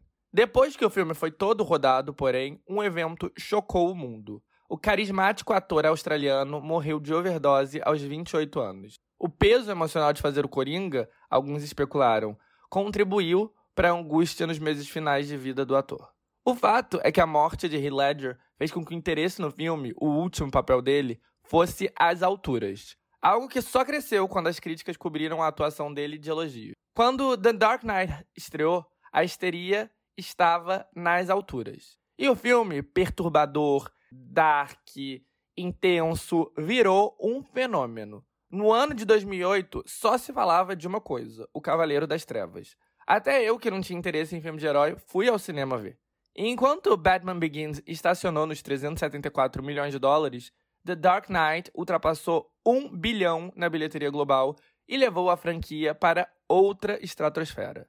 Christopher Nolan, porém, anunciou que não tinha muito interesse em estender eternamente sucesso e que o terceiro filme da saga seria o último para ele. The Dark Knight Rises, ou O Cavaleiro das Trevas Ressurge, chegou em 2012. Era de longe o filme mais esperado do ano, mas já começou com tragédia quando, na noite de lançamento, um tiroteio em um cinema de Colorado durante a sessão da meia-noite deixou 12 mortos e 58 feridos. Apesar do triste acontecimento, o filme também chegou a um bilhão de dólares na bilheteria global. Christopher Nolan iria encerrar sua história com Batman e iria se transformar num dos diretores mais amados do público. Um dos únicos, junto com Jordan Peele e Steven Spielberg, capaz de atrair um público imenso baseado apenas no seu nome. Mas, sem Nolan, a Warner teve que voltar para o drawing board. Como eles iriam rebutar o Batman de novo? A essa altura, a Marvel já estava no pescoço deles, o multiverso Marvel só crescia e a rival era a maioral da indústria de entretenimento. E o que a DC queria? Algo similar, o próprio multiverso. E o pontapé inicial nesse multiverso foi dado em 2013, logo depois do fim da saga Batman, com o lançamento de Homem de Ferro, com Henry Cavill na pele do Super-Homem. Em meio a certa controvérsia, a Warner anunciou que Ben Affleck assumiria o papel de Batman no multiverso. E o segundo filme da franquia do Homem de Ferro era o um encontro entre os dois heróis icônicos, Batman vs Superman: Dawn of Justice, que chegou em 2016. Com mais de 900 milhões de dólares arrecadados globalmente, o encontro de Batman e Super-Homem não foi um fracasso, mas decepcionou. Primeiro que, né, a expectativa de um encontro icônico desses era um bilhão, algo que heróis menos conhecidos da Marvel estavam fazendo. E segundo que a crítica foi meio fué com o filme, algo que incomodou a Warner e desmotivou os fãs de adaptações de comics, porque, em comparação às críticas dos filmes da Marvel, eram sempre impecáveis. Críticas fué e um público um pouco decepcionado foi algo que seguiu acontecendo com outro filme altamente esperado do multiverso DC, Suicide Squad, que reunia vilões icônicos, principalmente do universo Batman. Tirando a Arlequina, interpretada pela Margot Robbie, que rapidamente virou um ícone da cultura pop, o filme não entregou o que prometia. E mesmo com 746 milhões de dólares na bilheteria global, também foi considerado uma decepção. Principalmente, e novamente, comparado com o que a Marvel estava entregando. Em junho de 2017, veio um respiro de alívio para DC Comics. A estreia da Mulher Maravilha, interpretada pela Gal Gadot, foi muito bem recebida. Com 822 milhões de dólares, o universo estendido de si ainda não tinha nenhum filme que ultrapassou um bilhão, mas as críticas foram super entusiasmadas e o resultado foi acima do esperado e bem animador. A Warner precisava desse alento, porque apenas cinco meses depois ela iria reunir o Batman, de Ben Affleck, o Super-Homem, do Henry Cavill, e a Mulher Maravilha, da Gal Gadot, em um filme da Liga da Justiça que meio que deveria servir como os Vingadores deles. A alegria durou pouco. A Liga da Justiça não foi bem recebida e não chegou aos 700 milhões de dólares arrecadados. Um resultado bem decepcionante para uma empresa que queria emular a reunião dos heróis da Marvel, que chegou a 2 bilhões globais. Felizmente, no fim de 2018, a Warner pôde estourar o champanhe porque o Aquaman do Jason Momoa finalmente teve uma recepção digna da Marvel. Bom, no caso, digno do que a Warner esperava da DC. O filme lucrou mais de um bilhão de dólares, o primeiro filme de herói da DC desde The Dark Knight Rises em 2012 a fazer isso. E o primeiro do universo estendido. Dirigido por James Wan, Aquaman foi a primeira vez em muito tempo que o universo DC conseguiu fazer frente ao universo Marvel. Em 2019 veio Shazam, um herói bem menos conhecido, com um filme levemente cômico. A bilheteria foi de 370 milhões de dólares globais, considerado bom por causa do custo de produção baixo. E daí, no começo de 2020, veio Ave de Rapina, o filme solo da Arlequina da Margot Robbie. O filme, estrelado por mulheres e dirigido por mulheres, desagradou um pouco os incels da internet, que comemoraram a bilheteria abaixo do esperado. No fim, porém, o filme conseguiu fazer números bons. Mas assim, ele foi um dos últimos grandes lançamentos antes do Covid fazer com que Hollywood descarrilasse completamente. Se a Warner já estava meio fora dos trilhos com o universo de si, a pandemia só acentuou o problema. Eles não hesitaram em remanejar os lançamentos para HBO Max, e talvez até tenha sido bom, porque Mulher Maravilha 1984, a muito esperada sequência de Mulher Maravilha, foi super criticada. E um lançamento cinematográfico poderia ter sido um vexame. Um novo Suicide Squad também teve lançamento simultâneo nos meses finais do ano, o que foi meio confuso, porque o filme não era uma sequência direta, tinha o mesmo título que o anterior, tinha parte do mesmo elenco, mas outra parte era diferente. E ainda por cima estava disponível em streaming e no cinema ao mesmo tempo. Então essa confusão toda fez com que o filme também tivesse um desempenho ruim em bilheteria. Mas o que diabos o Batman tem a ver com tudo isso? Nada e tudo. Por um lado, com raras exceções, a Warner e a DC só levavam porrada da Marvel. Nem os heróis mais famosos da companhia estavam agradando. Havia esperança no multiverso, como Aquaman deixou claro, mas de maneira geral era erro atrás de erro. Uma das poucas vitórias foi justamente fora do multiverso. O filme Joker, ou Coringa, era um filme despretensioso, que custou pouco e que a Warner nem tinha muita confiança em. Era o primeiro filme dramático do Todd Phillips, um diretor conhecido pelos seus sucessos cômicos, como Se Beber Não Case, e, no papel título, trazia Joaquin Phoenix. Algo, aliás, causou muito drama nos bastidores, porque Jared Leto era o Coringa no multiverso de si e no filme Suicide Squad, e ele estava fazendo bastante lobby para ter seu próprio filme. Algo que não aconteceria se o Joker do Phoenix fosse um sucesso. Mas nada garantia que ia ser. A Warner não estava segura, as críticas iniciais não foram positivas, e um dos únicos motivos pelo qual o estúdio colocou as forças por detrás do longa foi porque ele só custou 60 milhões, um valor baixo para um filme baseado em personagens de comics. Mas bom, o que aconteceu vocês já sabem, né? Coringa foi um fenômeno, foi indicado para um monte de Oscar, ultrapassou um bilhão de dólares na bilheteria global, apenas o quarto filme do universo de si a fazer isso. E notem que eu falei universo de si, não multiverso de si, porque esse filme, apesar de ser de um antagonista de si, como eu já disse, era totalmente separado do multiverso, do universo estendido. Ele não tinha relação com os outros filmes, ele não se passava na mesma realidade. Em resumo, ele veio para confirmar o que a gente já sabia. O que o público realmente gosta é de ver uma Gotham City perturbadora, escura, depressiva, angustiante, algo que talvez seja um pouco heavy para um multiverso de si que tenta emular o ar um pouco mais familiar, leve da Marvel. E esse é um dos motivos pelo qual The Batman, no filme de 2022, que é o motivo pelo qual eu tô aqui falando isso tudo, é um filme que não faz parte de nenhum multiverso. Ele é um filme próprio. Mas nada é simples quando se trata da Warner e da DC. Inicialmente, The Batman era um filme totalmente inserido no multiverso. Quando Ben Affleck foi anunciado como novo Batman, ele não só co-estrelaria um filme com o Super-Homem e também estrelaria Liga da Justiça, como ele, claro, teria seu próprio filme. E lembrando que além de ator e namorado de Jennifer Lopez, Ben Affleck também é roteirista e diretor. E ele é super conceituado nessas duas coisas. O seu filme Argo ganhou o Oscar de melhor filme em 2017 e ele estourou na indústria depois de ganhar o Oscar de melhor roteiro em 1998, pelo script que ele coescreveu com Matt Damon para Gênio Indomável. Então, The Batman não só seria estrelado por Affleck, ele também dirigiria, seria responsável pelo roteiro e pela produção. Desde então, a única coisa que realmente permaneceu igual foi o título anunciado, The Batman. De resto, tudo mudou. O anúncio de Affleck como Batman foi em 2013. O primeiro filme seria em 2015. Mas tudo atrasou e o primeiro esboço no roteiro foi entregue só em 2016. Mas Affleck não estava satisfeito com o processo e em 2017 ele disse que não seria mais o roteirista, ele iria apenas estrelar e produzir. Vários diretores foram considerados para substituí-lo, até que a Warner se decidiu por Matt Reeves, responsável por Cloverfield e bem-sucedidas sequências do Planeta dos Macacos. Inicialmente, tudo permaneceria igual. O plano era Reeves desenvolver um filme com Affleck no papel principal e parte do multiverso. Só que aí, em 2018, Ben anunciou que ia se internar na rehab e dar um tempo em sua carreira por causa do vício em álcool e drogas. E aí, ter ele no papel principal ficou um pouco inviável.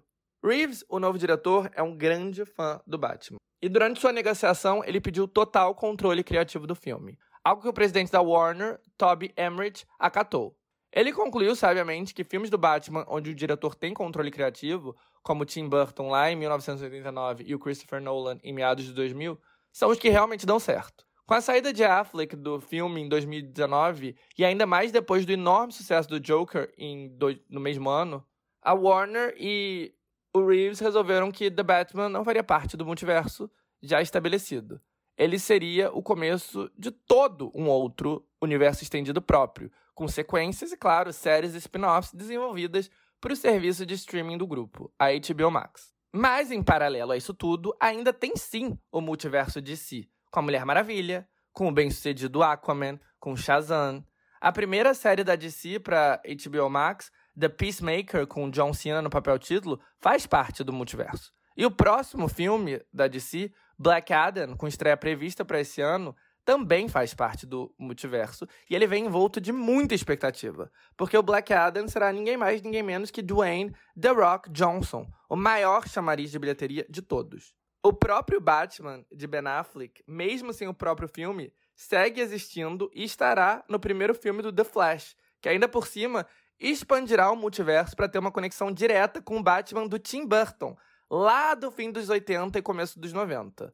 Isso significa que, além de Affleck, Michael Keaton também retorna como Batman.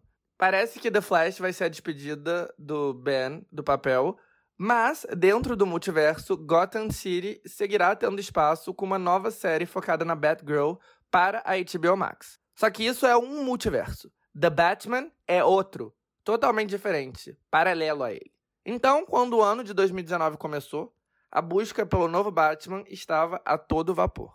Entre os favoritos, os britânicos Nicholas Hoult e Aaron Taylor Johnson e o agora desgraçado Armie Hammer. Mas no topo da lista estava Robert Pattinson, outro ator britânico que virou um dos rostos mais famosos em todo o planeta, graças a seu papel como o vampiro Edward na saga Crepúsculo. Desde o fenômeno global Crepúsculo, Pattinson se fechou para filmes grandiosos, optando apenas por produções menores, mas independentes. Por outro lado, isso significa que ele nunca tinha aparecido ou sido considerado seriamente para nenhum papel na Marvel, algo que deixou ele ainda mais cobiçado pela Warner e pela DC. E para sorte deles, Pattinson era um enorme fã do Batman, e apesar de ter evitado esse tipo de filme, queria muito o papel.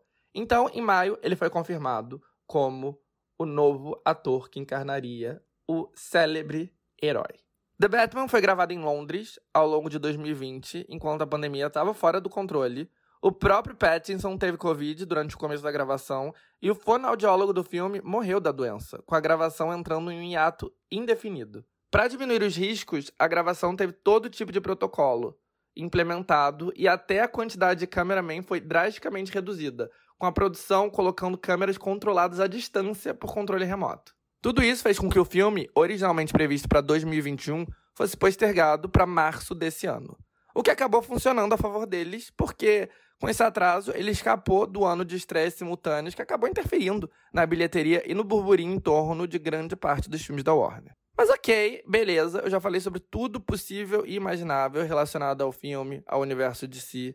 Só não falei do desempenho dele. Afinal de contas, ele conseguiu alcançar as expectativas de ser um mega sucesso a lá Homem-Aranha? O que eu achei do The Batman? Vocês me perguntam. Na real, ninguém me perguntou isso. E ainda bem, porque eu não achei nada, já que no melhor estilo André, eu não assisti. Algo que, como você já sabe, não interfere em nada na minha aptidão para comentar o filme. E os André Náuticos sabem que eu acho o filme de herói um saco quando eu era muito pequeno, tipo, literalmente uns 4, 5 anos, eu meio que amava a estética do Batman, do Tim Burton. Mas daí eu fiz 7 e nunca mais consegui gostar de filme de herói. Essa é a verdade. O que é meio triste, eu queria poder fazer parte, né, de toda essa histeria global. Mas eu não tenho nada contra The Batman. Essa é apenas a explicação de por que eu não fui vê-lo, porque esse não é um gênero que me atrai. Mas, claro, eu tenho meu compromisso profissional com a comunidade andrenáutica Takausander. E eu gosto de ser mais informado possível sobre todos os acontecimentos da cultura pop. Afinal de contas, por amor a esse podcast, eu vi todos os três filmes do Miranha. Então eu considerei fortemente ir ao cinema, fazer esse dever laboral com The Batman também, mas, gente, são três horas de duração. Três fucking hours. Então não tem como, para mim, é inviável. Daqui a alguns dias, quando estrear na HBO Max, eu vejo se rola eu assistir. Só que minha opinião é totalmente relevante no grande esquema das coisas, porque esse segmento não é sobre o que eu achei do Batman. Se eu gostei, se eu não gostei, se eu achei ruim, foda-se tudo isso. É sobre a recepção do filme e se ele conseguiu, de fato, alcançar as altíssimas expectativas depositadas nele. Então vamos começar pela opinião crítica dos críticos. E críticas não são assim tão essencial. Tipo, Joker não foi uma unanimidade entre os críticos e acabou um fenômeno de público indicado ao Oscar. Em contrapartida, o segundo Suicide Squad foi elogiado pelos profissionais, mas isso não impediu que seu lançamento híbrido caótico acabasse em fracasso. Mas críticos são sim importantes e influenciam no burburinho em torno do filme. E uma das fortalezas da Marvel é que o todo o multiverso deles é não só um sucesso de público, mas também de crítica. As críticas de tudo que eles faziam, com exceção de Os Eternos, sempre foi impecável. Em contrapartida, um dos calcanhares de Aquiles da DC era a dificuldade muito maior de agradar essa classe profissional. O Suicide Squad original, Liga da Justiça, Batman vs Super-Homem, nenhum deles foi certified fresh pelo Rotten Tomatoes, o selo dado para filmes que têm mais de 60% de críticas positivas. Então, dado a rivalidade DC versus Marvel, que existe ainda mais fortemente entre as fanbases na internet, eram grandes as expectativas em relação ao que as críticas diriam. E o que elas disseram? Bom, de acordo com o Rotten Tomatoes, o filme é super certified fresh, com 86% de aprovação dos profissionais, um começo muito auspicioso. Já em relação ao primeiro final de semana, bom, deixa eu lembrar para vocês algo que parecia extinto por grande parte de 2021. Filmes com rendimento de 100 milhões de dólares ou mais no primeiro final de semana nos Estados Unidos. Antes, esse era um número espetacular, mas plenamente alcançável para grandes blockbusters que geravam alta expectativa. Mas ao longo de 2021, nada parecia chegar nesse número mágico. Chegou a um ponto que eu achei que finais de semana com mais de 100 milhões de dólares estavam em extinção. Mas daí chegou Spider-Man, No Way Home e só nos Estados Unidos e no Canadá, o filme superou 250 milhões de dólares no primeiro final de semana. Desde então, nenhum filme cruzou a barreira dos 100 milhões no primeiro final de semana, até a chegada de The Batman. O filme do Morcegão fez 134 milhões de dólares em seus primeiros três dias. Um resultado excepcional. Em apenas três dias, The Batman tinha ultrapassado Uncharted para se transformar no maior filme do ano nos Estados Unidos. Na bilheteria global, o resultado também foi excelente. O total do mundo todo foi 250 milhões de dólares. Assim, parece meio meh comparado com Homem-Aranha, que fez isso só nos Estados Unidos e no Canadá, mas Homem-Aranha não pode ser parâmetro porque foi uma das maiores aberturas de todos os tempos. The Batman teve um resultado muito bom, mesmo em tempos pré-pandêmicos, isso seria considerado um resultado muito bom. E nas atuais circunstâncias, então. E isso porque o filme tem três horas de duração, o que tem aí um impacto sobre a quantidade de é, exibições que ele pode ter num dia, e até mesmo né, no interesse público. Desde então, o filme tem mantido um bom hold na bilheteria global em duas semanas ultrapassou a barreira dos 500 milhões. Na terceira, ultrapassou os 600 milhões. E ele deve completar um mês ultrapassando a bilheteria do que é o maior filme do mundo até o momento, A Batalha do Lago Changjin 2, que é um filme chinês. Ou seja, Hollywood vai assumir a liderança. O que é importante, né? Porque, como eu disse já em episódios passados, em 2020, pela primeira vez na história, os Estados Unidos perdeu o posto de maior mercado de todos para a China. E isso até podia ser bom para Hollywood, porque filmes de Hollywood são muito populares na China. Só que a China, muito sabiamente, na minha opinião, né, para alguém que quer valorizar o mercado interno e diminuir as influências externas, começou a impor barreiras para vários dos maiores chamarizes de público, tipo filmes da Marvel incluindo até mesmo Homem-Aranha. E hoje em dia, por causa também de incentivos do governo e tal, os chineses preferem mesmo prestigiar filmes locais. E bom, a bilheteria lá explodiu, é, voltou ao normal bem antes do Ocidente, e o mercado interno é enorme, então, enquanto, com exceção de Homem-Aranha, nenhum filme hollywoodiano ultrapassou a barreira dos 700 milhões de dólares arrecadados no mundo no ano passado, só na China, dois filmes ultrapassaram essa barreira. Teve a Batalha do Lago Changjin, que virou a maior bilheteria da história do país e ultrapassou 900 milhões de dólares, e a comédia familiar Hi Mom, que chegou a 822 milhões e é a terceira maior bilheteria da história da China. Então, depois de levar a surra da China o ano todo, foi um alívio para a indústria estadunidense quando Spider-Man mostrou que Hollywood ainda tinha uma força singular. No fim, ele ultrapassou com bastante vantagem o, a Batalha do Lago Changjin, chegando a próximos de 2 bilhões de dólares arrecadados. Então, né, se alguém duvidava, tava aí uma prova que Hollywood ainda tinha bala na agulha. Inclusive, esse é o próximo milestone semi-impossível, né, impossível até ser feito, que é qual vai ser o próximo filme, depois de Spider-Man No Way Home, a chegar a 1 bilhão globalmente. E apesar de todo o sucesso, muito provavelmente não vai ser The Batman, não porque ele não tem fôlego, mas porque em duas semanas ele vai estar disponível na HBO Max. Tudo bem que no caso de Homem-Aranha Sem Volta para Casa só foi preciso 12 dias para alcançar o bilhão, mas de novo, isso é um caso singular e um fenômeno único. Isso sem falar que era o terceiro filme da saga do Miranha. Tinha dois filmes anteriores que construíram toda uma história e reuniram, né? Cresce, fez, fez a fanbase crescer e se reunir e tal. E The Batman é só a introdução a esse novo universo do herói.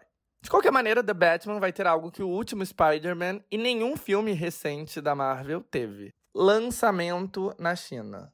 Mas isso não necessariamente vai significar algo tão espetacular. Primeiro, porque os filmes da DC não são uma força na bilheteria chinesa. Os filmes da Marvel, sim. Costumavam ser, né?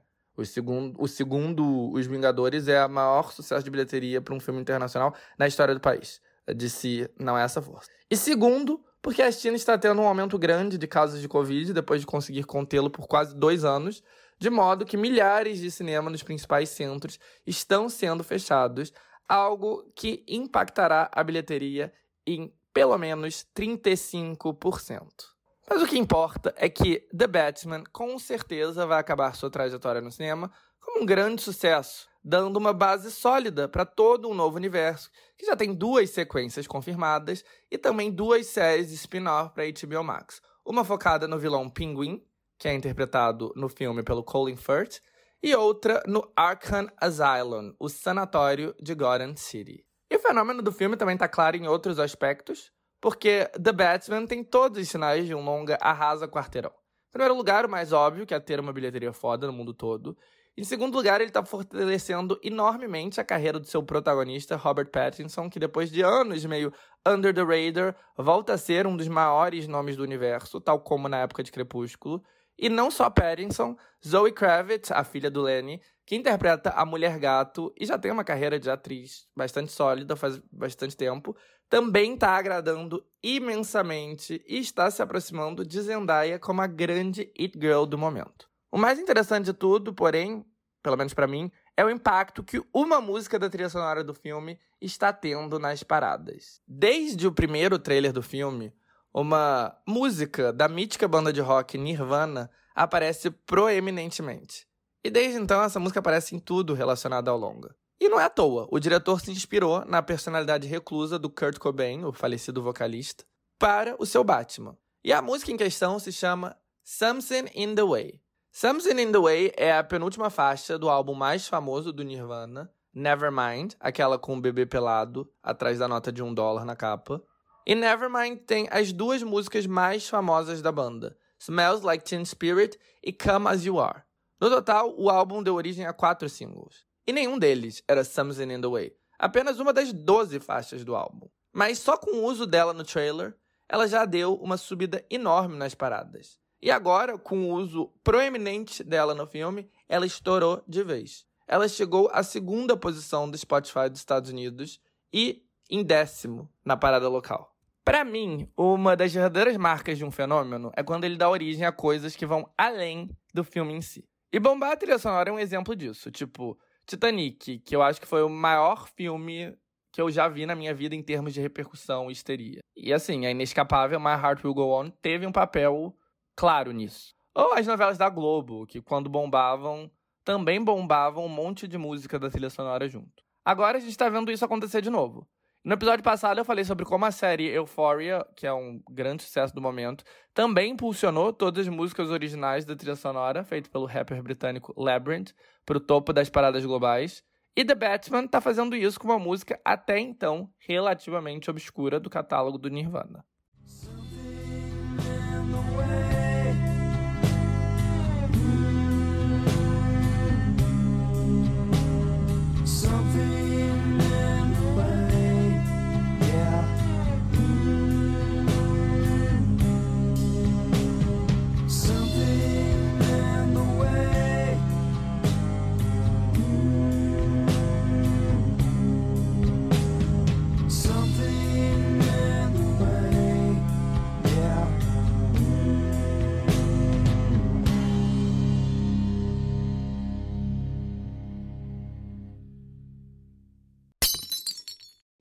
Ela aconteceu. Anitta, nosso Pedro Álvares Cabral de Miami, finalmente conseguiu um hit internacional. Envolver, seu último single em espanhol, alcançou o top 10 global, graças não só à força do Brasil, mas também do México, o outro maior mercado da América Latina, que foi quem impulsionou a música a virar um sucesso no mundo hispânico. E, depois disso, a música teve uma subida meteórica aqui no Brasil. A repercussão fez ela alcançar o primeiro lugar na nossa parada.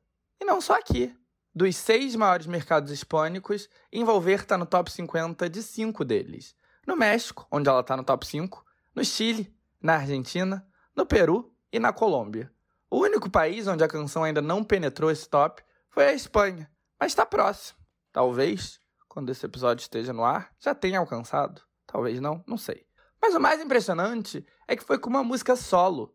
Ela não está sendo catapultada por outro nome forte da música latina. O outro hit expressivo que ela conseguiu até agora, o único, foi Downtown, faz quase cinco anos, e que era um dueto com J Balvin, que estava super em alta na época. Além de também ter sido promovido pesadamente pelos dois maiores influencers latinos do mundo naquele período, a venezuelana Lele Pons e o mexicano Juan Pa Zurita.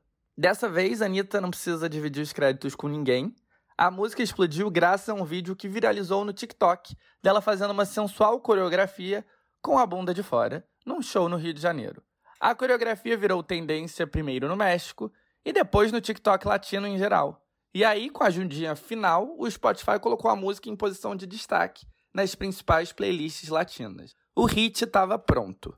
É aquele ditado, né? Água mole, pedra dura, tanto bate até que fura.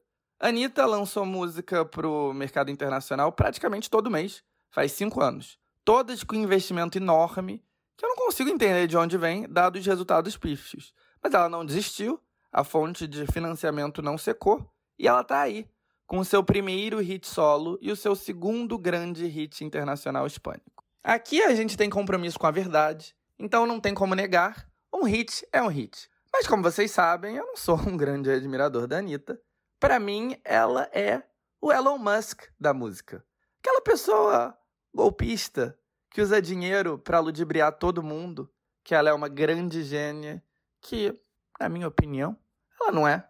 Mas é um golpe que se autoalimenta e que claramente traz resultados. Elon Musk, para quem não sabe, é o homem mais rico do mundo, dono da Tesla, a marca de carros elétricos de luxo, que é um desejo de consumo de muita gente.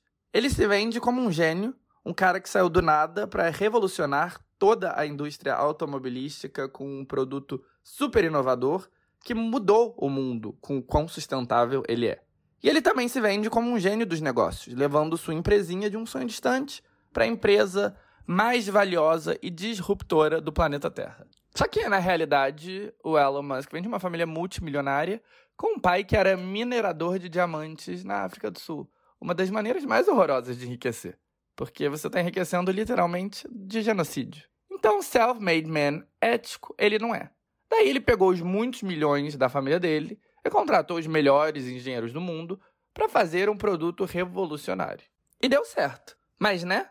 Hardly o conto do homem que saiu do nada para revolucionar a indústria. Mas tem mais. A Tesla ficou famosa por ser sustentável, que é outro golpe. O Tesla pode ser um carro mais sustentável que um carro normal que precisa de gasolina. Mesmo isso, tá? É debatível. Mas ele não é sustentável. E você não é um amigo do meio ambiente por usá-lo. Você continua tendo um papel importante na destruição do mundo. A ideia de que o Tesla não depende de combustível fóssil, um dos principais selling points, é mentira. Na real, dizem que a bateria do Tesla usa tanto combustível fóssil que, no total, um Tesla emite mais CO2 do que um carro normal. Ou seja, um golpe supersized. Mas tem mais. Tem o fato do Elon Musk, ele próprio, se vender como um grande gênio. Um homem que, graças à sua liderança, fez da Tesla a empresa mais valiosa do mundo. E, gente, o Elon Musk tem um Twitter. E lá ele deixa claro o quão idiota ele é. Memes de direita que parecem vir direto de garoto adolescente. Promessas de grandeza que são obviamente golpes. Postagens anti-sindicalismo e anti-direitos trabalhistas. Ele é tão burro que os tweets e as declarações estúpidas dele estavam literalmente afetando as ações da Tesla, e os acionistas tiveram que pedir para ele maneirar e deixar de ser burro. Enfim, Elon Musk, um golpe bilionário e muito bem sucedido do mundo capitalista. E do outro lado da moeda a gente tem a Anitta. E o que diabos a Anitta, que é uma mulher de fato self-made, de um bairro pobre da zona norte do Rio, tem a ver com Elon? Na minha opinião, muito. Porque é uma carreira inegavelmente bem sucedida, os números não mentem, mas que é toda em cima de golpe. Anitta, a empresária incrível. Enquanto a grande genialidade dela era colar com os artistas do momento para explodir músicas similares. O sucesso do Brasil são os funks do Yuri Martins e Vai Embrasando. Vamos chamar Yuri Martins para fazer uma música similar para mim. O maior é Wesley Safadão? Deixa eu fazer um forrozinho com Wesley. E assim por diante. Na real, sem a menor dúvida, ela é uma empresária inteligente, que sabe tirar onda de todas as tendências do momento e fazer parecer que ela foi uma das inventoras daquela tendência. O que ela não é, é artista. Porque o papel do artista é inovar, é ter sua própria estética, seu som próprio, arriscar. E por mais que a Anitta tenha convencido o público que é exatamente isso que ela faz, não é verdade, né? Mas, beleza. Teve sim um risco bem grande que ela tomou, que foi a carreira internacional. E aí temos o outro golpe. Durante cinco anos, Anitta convenceu não só o Brasil, mas a própria indústria internacional que ela era uma artista de sucesso no mundo, alcançando lugares que ninguém nunca alcançou uma força única. Na real, ela estava sangrando dinheiro com uma carreira que, apesar de investimento milionário, não dava resultados. Ok, teve um hitzinho na França, quando ela fez um feat com um rapper francês popular, um na Itália, em situações similares, teve a música Grande com J Balvin em 2017, mas os resultados eram tão esparsos, tão dependentes de outras pessoas, que era inacreditável não só o investimento que ela seguia recebendo, mas que ela tinha convencido o Brasil que ela era super forte lá fora, que as pessoas sabiam que ela era. E todo esse marketing em cima da primeira brasileira que obteve sucesso internacional não só era um golpe, porque o sucesso internacional não existia, mas ainda era um desrespeito com artistas brasileiros que de fato conseguiram sucesso internacional. Tem Roberto Carlos, que é literalmente um ícone da música latina, capaz de encher arenas em qualquer país com grande comunidade latina. Em maio, ele vai fazer um show para 20 mil pessoas no The Forum de Los Angeles, entre shows da Billie Eilish e do Pearl Jam. No começo dos 90, a Xuxa, que é um ícone lembrado em qualquer país hispânico até hoje em dia, foi a maior artista das Américas e apareceu na lista das pessoas mais poderosas do mundo, da Forbes. Eu estava no México no fim do ano passado, e uma das primeiras coisas que me disseram quando descobriram que eu era brasileiro era: Ah, como a Xuxa? O que aconteceu com ela? Porque a Xuxa foi um fenômeno no México lá no começo dos 90 e, por vontade própria, sumiu mas claramente lembrado até hoje. No verão de 97, sem nenhum investimento, El Chan virou inescapável, enquanto os álbuns em espanhol de Zezé de Camargo Luciano e de Leandro Leonardo viraram hits em toda a América Hispânica. Não houve interesse de nenhum desses artistas de ir muito longe com isso. Nenhum deles era tão ambicioso quanto a Anitta, e isso sim é uma qualidade dela. Mas não é à toa que a Cardi B, criada no Bronx latino de Nova York por uma família dominicana, conhece vários hits do Zezé de Camargo e Luciano do começo dos 90. Daí, no começo dos 2000, cantando pagode em espanhol, o fenômeno foi Alexandre Pires. Usted se me llevó la vida, um pagode em espanhol que foi lançado no Brasil como Você me roubou a vida, é uma das músicas mais emblemáticas do começo dos 2000 nas Américas. Isso para não falarmos dos sucessos acidentais, né? Como Ai Se Eu Te Pego, literalmente a maior música do mundo em 2012. Balada Boa, do Gustavo Lima, outro hit global na mesma onda. Olha a explosão do Kevinho, que viralizou sem nenhum esforço promocional em toda a América Latina. Depois, Bumbum Tantan foi ainda mais longe, explodiu não só em toda a América, como também em toda a Europa. A única música brasileira que tem um vídeo com mais de um bilhão de visualizações. Notem o que esses artistas fizeram. Sem grandes investimentos, sem mudar a imagem ou tentar se moldar de acordo com expectativas gringas, eles marcaram a história da world music. Isso para nem citar os que plantaram a semente, tipo Tom Jobim. Com um centésimo do investimento, cantando versões de músicas em português, Alexandre Pires ou Xuxa ou Roberto Carlos literalmente viraram ícones da América Latina. Dado tudo isso, é no mínimo engraçado ver a Anitta, que tem mil vezes o investimento e resultados piores, que molda sua imagem inteira para virar um estereótipo latino ambulante de fácil consumo e que está tentando acontecer gravando o reggaeton latino feito na Colômbia, dizer que é a primeira vez que um artista brasileiro está indo tão longe. Engraçado, mas não é de toda mentira. Tem uma verdade nisso. Ela tem algo que nenhum brasileiro teve: quantidades infinitas de dinheiro. De onde esse dinheiro vem? Se ela sabe investir muito bem, se ela convenceu algum anjo do mercado financeiro a fazer um investimento gigantesco, se é de parceria de marcas, eu não sei. Mas o fato é que realmente, nunca na história um brasileiro teve tanto investimento quanto ela. Eu, quando estava nos Estados Unidos, via ela em outdoors de Times Square, ouvia ela tocando nas lojas e na academia e aparecendo no comercial do Burger King. Realmente, ela tinha uma presença e um investimento fortíssimo. Isso só deixava o golpe mais visível. Ninguém estava interessado. Ninguém sabia quem ela era. Por que diabos estavam empurrando ela goela abaixo? Tal como Elon Musk, quem tem dinheiro, quem tem investimento, sempre ganha consegue manipular a história a seu favor. Porque o dinheiro não compra um hit orgânico, nem compra nenhum milagre ambiental, mas compra sim a impressão de um enorme sucesso. Um brasileiro não vai ver as músicas da Anitta tendo um resultado pífio perante o investimento. E não vão ver que ela não conseguia se destacar mesmo sendo empurrada goela abaixo. Mas o brasileiro vai ver, sim, coisas que não necessariamente estão relacionadas ao sucesso tangível, aliás, orgânico, mas estão de, definitivamente relacionados com investimento de dinheiro. Apresentações do Jimmy Fallon em grandes premiações, colaborações com artistas grandes, internacionais, aparições em eventos importantes da indústria, Outro golpe muito bem dado é que o sucesso da Anitta é uma celebração da brasilidade, que ela tá levando o Brasil junto com ela. Isso é uma coisa muito do capitalismo, né? Essa coisa de fingir que o sucesso individual é uma vitória da sociedade, do país. Elon Musk é a revolução ambiental da Tesla que o digam. Mas, gente, qual o sentido real disso? Me digam. Primeiro que do ponto de vista de marketing, a Anitta vende o Brasil mais estereotipado de todos. Lindas mulheres, seminuas na praia e na favela, com belíssimas bundas. Não tem como negar que a bunda da Anitta é de fato belíssima, mas essa maneira hipersexualizada que o Brasil é vendido é algo que acontece desde a ditadura militar. Inclusive, quem escolheu essa imagem para vender o Brasil foi a ditadura militar. E, inclusive, trouxe frutos ruins, né, para as mulheres brasileiras. Não sei se para a economia brasileira, mas para as mulheres, sim. Então, por mais que individualmente para Anitta esse marketing faça muito sentido, o que isso tem a ver com o sucesso do Brasil ou do povo brasileiro? E deixando isso ainda mais estranho, a Anitta tem um som genérico. Ela nasceu do funk, mas ela nunca explodiu com funk, né? Ela sempre fez um pop com leve influência do funk. Algo tipo Kelly Key.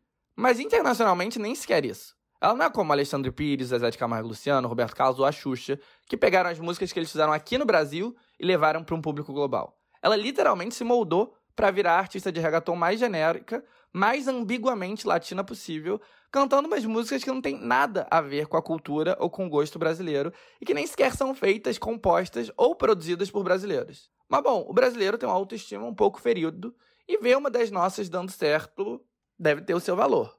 Então, de novo, fácil dar o golpe. Só que um golpe pode virar verdade.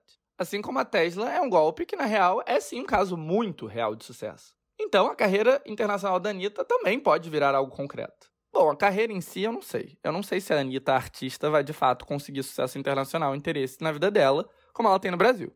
Mas isso não importa se ela conseguir hits, que é o que cria a impressão de sucesso. Até o momento eles eram bem poucos. Mas agora, sozinha, ela conseguiu provar que é plenamente capaz de ressoar em toda a América que, aliás, mostra como dinheiro não compra hit orgânico. Porque se comprasse, ela já teria tido vários. Ela já tentou tudo. Aparição nos maiores programas e premiações da América Latina, colaboração com todos os maiores nomes do reggaeton, presença midiática insana.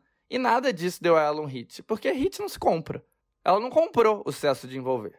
Ele aconteceu quando todo mundo menos esperava. Foi uma mescla da receita que ela sempre tentou vender: muita bunda e sexualidade, num reggaeton sexy, agradável aos ouvidos, porém genérico. E depois de dar errado por quase cinco anos, deu super certo. Por quê? Porque o público gostou, as estrelas estavam alinhadas e, como eu já disse, água mole, pedra dura, tanto bate até que fura. Se você tem dinheiro infinito para seguir investindo por cinco anos, é possível que alguma hora você acerte no milhar. E é o que aconteceu.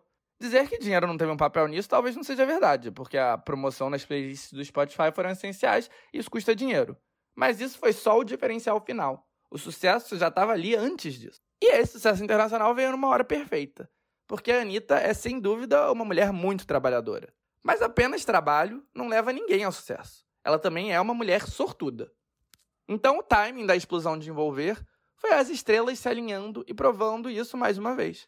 Porque depois de cinco anos, esse marketing de sucesso internacional, sem resultados verdadeiros, estava meio que começando a ficar claro. No fim do ano passado, Anitta lançou uma música chamada Faking Love, com a rapper da moda Saweetie. Foi o terceiro fracasso em inglês consecutivo dela, depois de Me Gusta e Girl From Rio. Mas mesmo antes do lançamento, ela já estava prevendo que não ia ser essa a música que ia tirar ela do limbo. Na coletiva de imprensa, ela falou que essa música era só um lançamento despretensioso, que o hit de verdade vinha no começo de 2022. E realmente, a internet estremeceu quando ela anunciou seu primeiro grande lançamento de 2022, Boys Don't Cry, uma música que tinha um clipe com um visual impecável, cheio de referências da cultura pop, dirigido por um dos nomes mais badalados de todo, Christian Breslauer. Christian tinha sido responsável por um dos vídeos mais comentados do ano anterior, Industry Baby, do Lil Nas X. Só que o mais foda é que a música era uma produção de ninguém mais, ninguém menos que o Midas do pop, Max Martin, o sueco responsável por vários dos maiores fenômenos da história, de Baby One More Time, da Britney, até Blank Space, da Taylor Swift de Larger Than Life dos Backstreet Boys até Blinding Lights do The Weeknd, passando por sucessos da Pink, da Ariana Grande, de todo mundo. Eu vi que a movimentação em torno desse vídeo era enorme, porque até meus amigos fãs de cultura pop, mas que não gostavam muito da Anitta, estavam tipo, meu Deus, que legal. E na real, o lançamento dessa música mostrava várias limitações da nossa Pedro Álvares Cabral Maiamense. O primeiro tem a ver com a estética. Para os brasileiros, que já conhecem a Anitta, é divertido ver ela com looks diferentes. Para o público internacional, que não tem a menor ideia de quem ela é, essa música só causava mais confusão. Ela já nem tem uma estética própria muito forte ou única, mas o que ela tem não tinha nada a ver com o que era refletido nessa música e nesse clipe. Além disso, era uma música chiclete, muito bem produzida, mas o público gringo gosta de rap e viral do TikTok, não música chiclete pop bem produzida. Se fosse isso que o público curtia, a Charlie XX ia ser a maior estrela de todas. E a alimentação final é meio que a mitomania mesmo, porque a Anitta e a equipe dela lardearam para toda a imprensa brasileira que a música era uma produção do Max Martin. E não era. Era uma produção que envolvia produtores que eram do estúdio do Max Martin, não ele. A música fracassou no mundo todo, com exceção do Brasil, Isso virou tema de uma matéria do G1, que falava basicamente o que eu tenho falado. A carreira da Anitta é bem cedida quando você analisa ela através de coisas que dependem de investimento e dinheiro, como aparições na TV e reproduções na rádio. Quando você analisa a carreira da Anitta através da lente do interesse do público, que é o que importa, aí é uma carreira fracassada. E Boys Don't Cry era mais uma prova disso. A matéria, intitulada Anitta, um mês após maior aposta nos Estados Unidos, Boys Don't Cry só emplacou em streaming no Brasil, estava começando a viralizar quando, na hora certa, o vídeo da bunda da Anitta viralizou no México. E aí ela calou a boca de todo mundo, conseguindo o seu primeiro enorme hit internacional. Esse hit é importantíssimo por vários motivos. O primeiro e mais óbvio é porque dá aí uma vida extra boa para sua carreira internacional e dá um fôlego para o mito de sucesso internacional da Anitta seguir vivo. Além do fato de que pode mesmo ser um novo começo. Mas o mais importante é que a rentabilidade de envolver finalmente deve fazer com que a Warner agilize o lançamento de Grow From Rio, o álbum que ela está alardeando faz três anos. Como eu já disse aqui várias vezes, lançar um álbum é caríssimo, muito caro mesmo. Então a gravadora pode até investir em um monte de artistas pop, mas a gravadora só vai dar um ok para o lançamento de um álbum se a artista realmente tiver um lançamento rentável. A não ser que o próprio artista financie o lançamento do álbum, o que alguém tipo a Charlie XCX, que é multimilionária por causa do seu sucesso nos bastidores, pode fazer. Mas é raro. Por outro lado, assim que o artista realmente consegue um hit enorme, a gravadora vai sair correndo para investir os milhões necessários e disponibilizar o álbum o mais rápido possível, enquanto esse hit está aí acontecendo ainda. E para ilustrar o ponto, eu vou falar de dois casos que eu já comentei aqui diversas vezes. O primeiro é a Normani.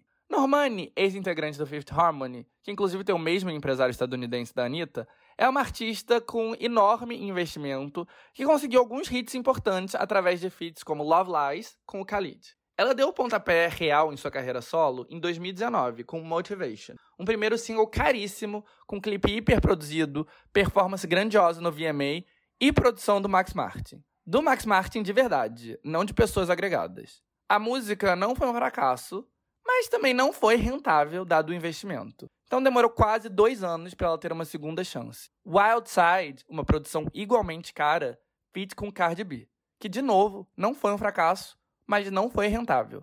Faz três anos desde que ela lançou sua carreira solo, mas o tão prometido álbum de estreia segue sem data de lançamento, porque a RCA é arriscar, até ter uma prova concreta que ela consegue devolver o que foi investido. Daí, no extremo oposto, temos Olivia Rodrigo. Olivia lançou seu primeiro single, Driver's License, em janeiro do ano passado. Havia certa expectativa, mas ele foi muito além do que qualquer um esperava. Virou a maior música do mundo. Quatro meses depois, em tempo recorde, o primeiro álbum da Olivia já estava nas plataformas de streaming e nas lojas. Anitta, até o momento, era uma Normani. Foram incontáveis músicas que ela lançou desde que ela confirmou o título do álbum, lá no começo de 2020. Nada foi rentável e o álbum seguia indefinitivamente postergado. Por melhor que fosse o marketing, o fato que esse álbum não saía era um lembrete de que a carreira internacional da Anitta ainda não tinha dado os frutos necessários para esse investimento. Daí, envolver aconteceu. Faz duas semanas, ou três, não sei ao certo, que a música explodiu. Mas isso foi o suficiente para dar de lançamento do álbum, algo que a própria Anitta queria saber faz três anos, fosse confirmada. Ele chega em abril, antes da apresentação dela no Coachella. Eu não gosto do Elon Musk e eu acho que ele e a Tesla são um grande golpe. Mas no capitalismo, o que importa não é se é verdade ou não que um carro Tesla seja sustentável. O que importa é puramente a impressão, o que as pessoas acreditam. Se as pessoas compram o que está sendo vendido para elas, independentemente dos fatos, aquilo ali será um sucesso e será verdade. E temos aí, bem claro, que as pessoas compram. A Tesla é uma das empresas mais valiosas do mundo e o Elon Musk é o homem mais rico do mundo. Eu também não gosto da Anitta. Eu acho que ela sustentou sua carreira em muitos golpes. Mas o que importa é a impressão. E depois de cinco anos de sustentar um golpe, ela conseguiu o que ela tanto lutou para: um enorme hit internacional. Solo, ainda por cima. Aonde isso vai levar ela, eu não sei. Mas se você tem força de vontade e dinheiro infinito para investir, o seu golpe pode deixar de ser golpe e virar algo muito real.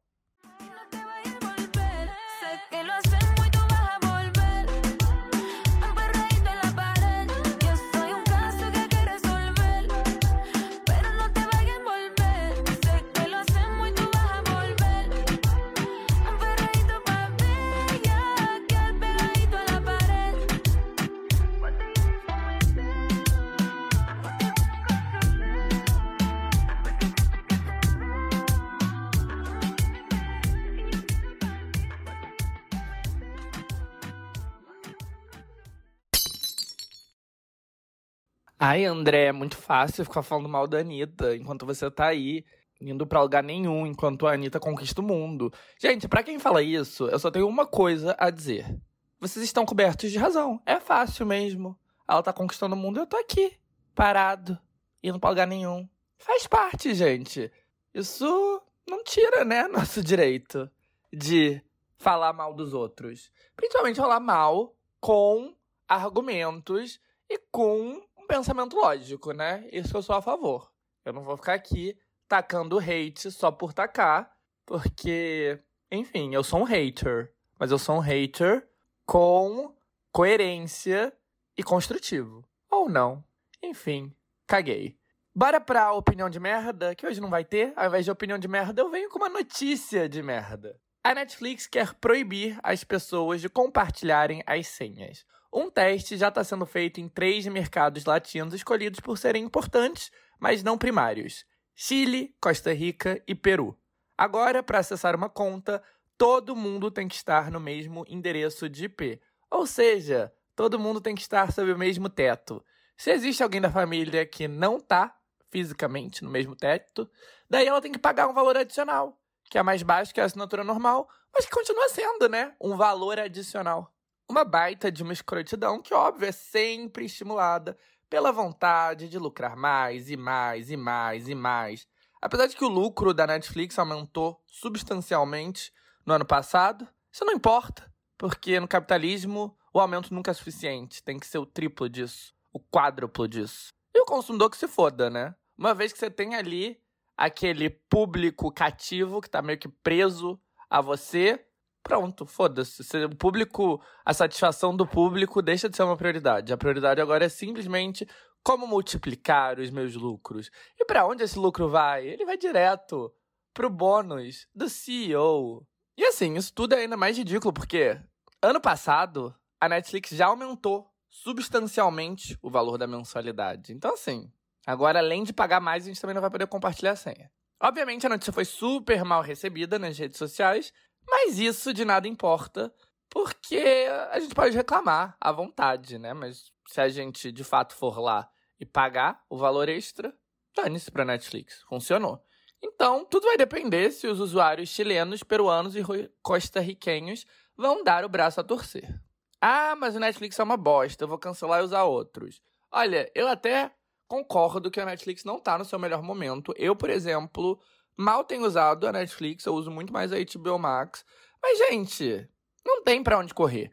Porque se a Netflix começar a limitar e colocar travas no compartilhamento de senha, você pode ter certeza que a Disney, a HBO Max, a Amazon, etc., vão seguir pelo mesmo caminho. Então, é isso aí. Talvez a gente tenha que retornar, né, pra pirataria, também conhecido como métodos alternativos. Mas bom, a gente não pode acabar o podcast com uma notícia de merda, né? A gente precisa do positivity, porque a gente gosta de acabar aqui na positividade, com um sorriso no rosto.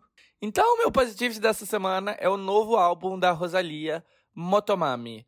E o que eu gosto da Rosalia é que ela é comercial, que é algo que eu gosto, porque eu não sou indie nem alternativo nos meus gostos. Mas isso não faz ela perder a sua vontade de inovar. Ela faz sim uns regatons aqui e acolá pra botar dinheiro na caixa. Ela tem música com J Balvin, com Ozuna e com o maioral de todos, né, o Bad Bunny. Mas o interesse dela é ser experimental, é fazer o que ela bem entender, do jeito dela, sem ter que seguir nenhuma cartilha. E às vezes isso confunde um pouco, né? Porque as primeiras faixas do novo álbum dela, que foram lançadas ao longo dos últimos meses, causaram confusão, por serem meio bobas, meio loucas, meio confusas, faixas como Saoko, Chicken Teriyaki e Hentai eram todas meio bizarras. E o conceito não parecia tão coerente e interessante como que ela entregou no álbum anterior. Mas o erro foi nosso de não confiar na Rosalia, porque uma vez que o álbum saiu, ela provou que ela sabia o que estava fazendo e que era um trabalho coeso, era um trabalho interessante, era sim um trabalho um pouco fora do óbvio, mas que no conjunto da obra é super legal, tá sendo super elogiado, e eu particularmente gostei bastante. E assim, eu tinha tido o privilégio de ouvir algumas faixas do álbum lá em setembro, quando eu tava em Nova York. Era super sigiloso na época, eu tava ali me sentindo muito exclusivo. E foi nessa época que a maior parte dos clipes estavam sendo finalizados, para vocês terem ideia do tamanho da antecedência que as coisas funcionam. E aí, né, essas faixas ficaram na minha cabeça. Mas só. Eu não tinha essas faixas. Não podia ouvir elas quando eu quisesse. Então agora eu posso, né? Ouvir em paz, do conforto da minha própria casa. E vocês também. Então, essa é minha dica.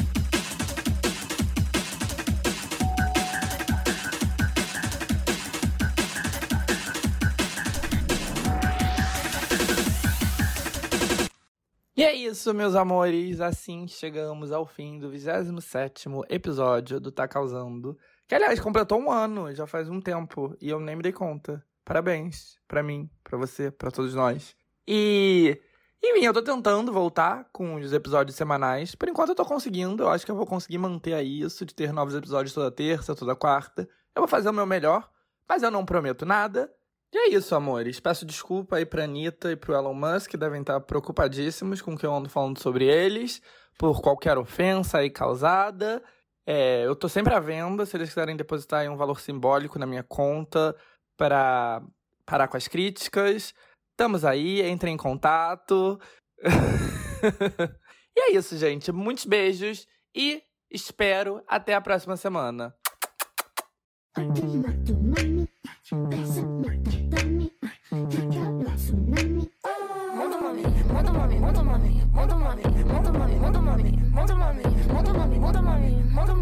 Motomami, motomami, motomami,